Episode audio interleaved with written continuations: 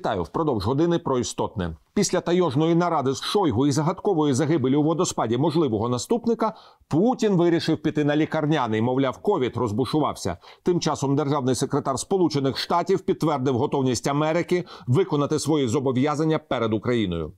Ми виконуємо наші зобов'язання перед Тайванем відповідно до закону про відносини з Тайванем. Ми виконуємо зобов'язання перед Україною, зокрема, до речі, ті, котрі президент США Джо Байден і президент України Володимир Зеленський обговорювали лише близько 2 тижнів тому.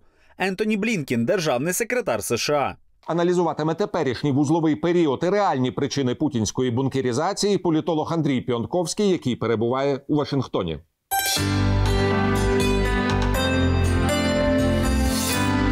Здравствуйте, уважаемый Андрей Андреевич. Рад вас приветствовать в студии телеканала «Эспрессо». Ну, Путин традиционно лег на дно бункера. Мне тяжело из Украины судить, с чем именно это связано. Возможно, это внутреннее политическое обострение в России перед выборами. Возможно, это связано с подготовкой той или иной военной авантюры или конкретной военной операции. А возможно, он действительно укрылся, да, потому что не стоит забывать о смерти товарища Зиничева, о загадочной его гибели, да, и следует помнить о том, что Зиничев как раз причислялся к числу путинских преемников. Да, добрый день, Антон. Действительно, мы переживаем очень драматический период в мировой истории, не из-за метаний Путина, а по гораздо более серьезным причинам. Ну вот случилось то, о чем я уже целый месяц говорю на разных каналах, в том числе и на вашем. Репутационная катастрофа, которую потерпели американцы в Кабуле, чрезвычайно воодушевила всех диктаторов мира. И в первую очередь руководителей Китая и России. Они уверены, что вот впервые, может быть, за столетие мировой истории она находится в шаге от исторической победы над веками ненавистным им Западом и западной цивилизацией. Достаточно сшить только два шага, чтобы поразить врага уже окончательно. Это покорить Украину и покорить Тайвань. Естественно, в случае такого успеха Запад будет уже исторически повержен полностью. Но вот постепенно эта мысль об этом историческом моменте овладевает и, наконец, и Вашингтоном. Последние 2 дня мы видим непрерывные дебаты в Конгрессе, где сенаторы и конгрессмены вызывают Блинкена, и именно в этих терминах требуют у него дать клятвенное заверение выполнения Соединенными Штатами своих обязательств и обещаний по защиту суверенитета Тайваня и Украины. Вчера была внесена поправка к бюджету на 2022 год, предусматривающая значительное увеличение военной помощи Украине в той сфере, в которой она больше всего нуждается сейчас, это противовоздушная оборона. Но, естественно, эти процессы происходят и в Москве. Я, как человек немолодой, я вижу поразительную аналогию с подобными же процессами в Кремле зимой 1952-1953 года. Тогда Сталин готовился реально совершенно к мировой войне.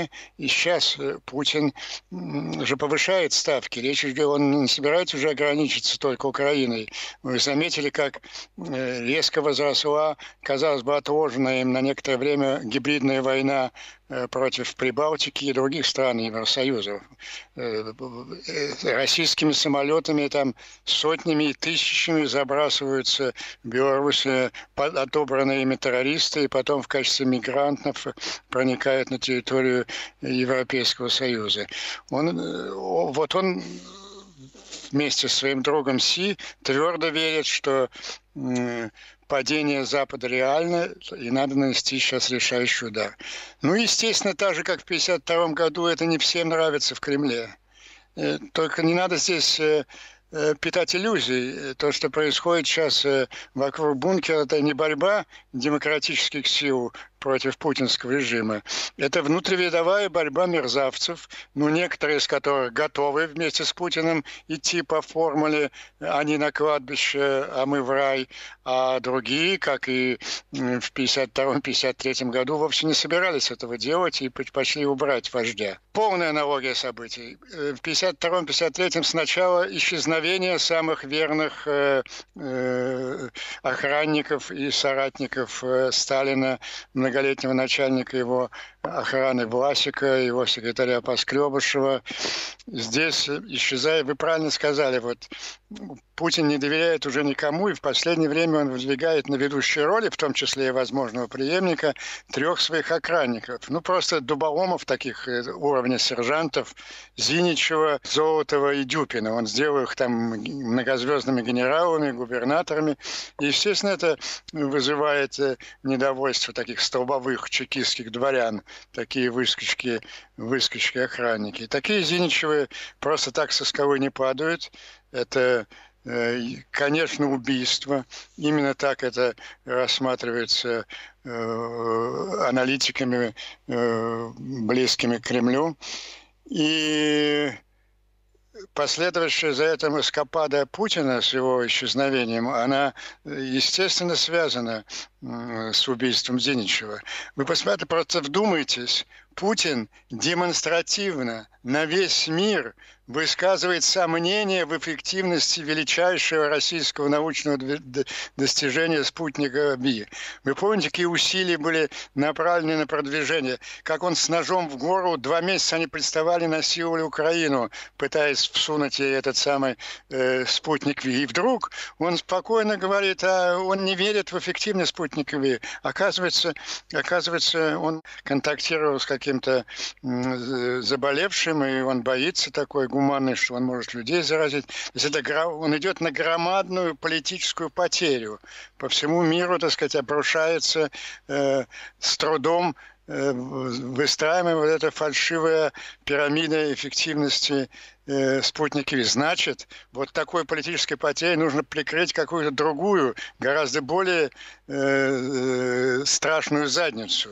И эта задница, что он должен был ехать вчера в Душанбе, и он побоялся лететь. Ну, потому что путешествие из Москвы – это сложнейшая логистическая операция, где он становится очень уязвимым. Он просто, по мне, реально боялся, что его могут убрать во время этой логистической операции, и решил запереться у себя в бункере. Ну, тем Еще более, раз... что смерть Леха Качинского, да, и цвета польской политической нации – я думаю, обстоятельства этого дела очень слишком хорошо известны Путину, и поэтому он не осмеливается рисковать. Ну, конечно, после ликвидации Зиничева эти люди, которые не хотят идти в рай, они уже не скрывают свои цели.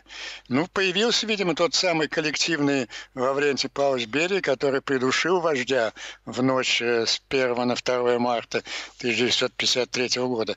Посмотрим, как будет развиваться событие. Но, опять же, повторю, во-первых, к власти придут такие же мерзавцы. Во-вторых, неизвестно, как это все кончится. А Украина и весь западный мир, свободный мир должен готовиться именно вот к этой решающей атаке китайского и русского диктаторов. Просто уединялся-то Путин в тайге с Шойгу.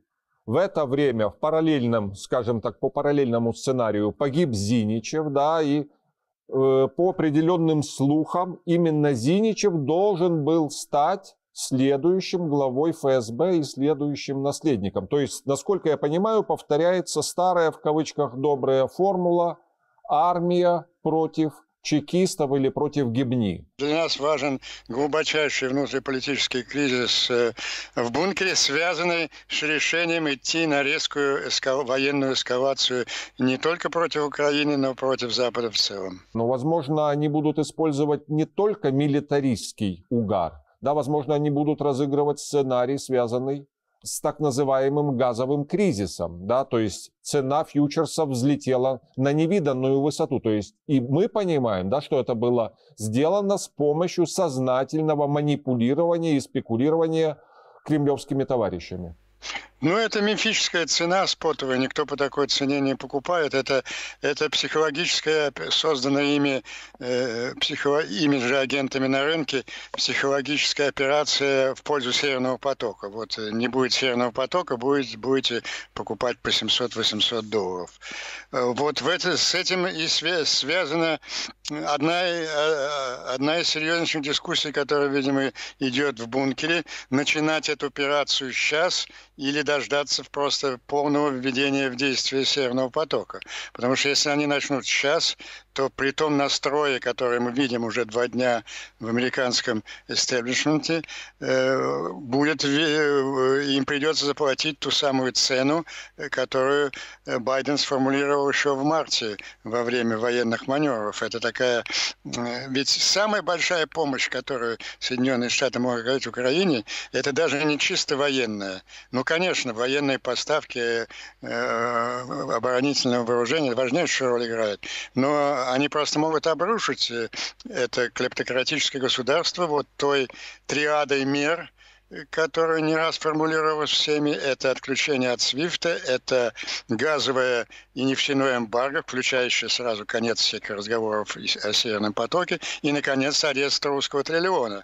Вот это последняя, самая пикантная и болезненная мера, мне кажется, и тоже один из драйверов того конфликта, который идет в бункере. Не все хотят идти в рай, и не все хотят терять... Не все хотят идти в рай без денег, условно. Да, вот эта угроза американская, она уже работает, понимаете? Вот это же самая большая уязвимость Кремля. У Запада не было таких рычагов против Гитлера и против Сталина. У Гитлера не было активов в лондонском банке и у Сталина в американских. Они же полностью зависимы. И американцы же должны... Это же даже не... Это выполнение их закона. Мы сколько раз вам обсуждали. Есть закон от 2 августа 2017 года о аресте активов, олигархов и чиновников, близких к Путину. Они не выполняют его в том числе и потому, что эти деньги уже работают и на американскую экономику. Помните знаменитый случай с Дерипаской, когда они его арестовали, а потом выяснилось, что какие-то алюминиевые заводы там встали, акции упали и вынуждены чуть не с изменениями вести. Это реальная мера, и они ее примут в случае военной агрессии. Так что разговор в бункере идет очень серьезный. А тут вопрос, между кем и кем идет разговор-то в бункере. Насколько я понимаю, есть часть так называемых упоротых, которые все меряют категориями среднестатистического армейского танкового генерала. Есть люди, готовые договариваться, да, и, возможно, именно часть чекистской среды готова, да, в свое время после смерти Сталина Берия начал давать очень недвусмысленные сигналы на Запад. Ну, в свое время подобные вещи пытался провернуть и товарищ Борман, простите, Геноссе Борман, да и не только он. Гиммлер. Ну, Гиммлер пытался договориться, но они, в силу его токсичности, ему навстречу не могли пойти просто. Ну, такие люди найдутся, конечно, но давайте не будем сейчас себя все-таки тешим иллюзиям, зафиксируем медицинский факт. Идет серьезная борьба, которая может закончиться устранением фюрера. Это позитивный факт для цивилизованного свободного мира, но не должен ослаблять нашу готовность к отражению агрессии. Ну, может быть, фюрер уже в Форосе, простите, с кляпом и так далее. И Патрушев уже примеряет какую-то ту или иную смирительную рубашку. Ну, я думаю, что ближайшие дни покажут развитие событий. С другой стороны, я вам скажу, если вы краем глаза смотрите российские каналы... Со слезами, уже, вот, но да, приходится. Достигнут такой уровень истерии, ненависти к Украине, что им психологически трудно будет... Я понимаю вот группу этих упертых, мобилизационную группу, так, им уже психологически невозможно с нее соскочить. Поэтому им придется решать очень серьезные проблемы.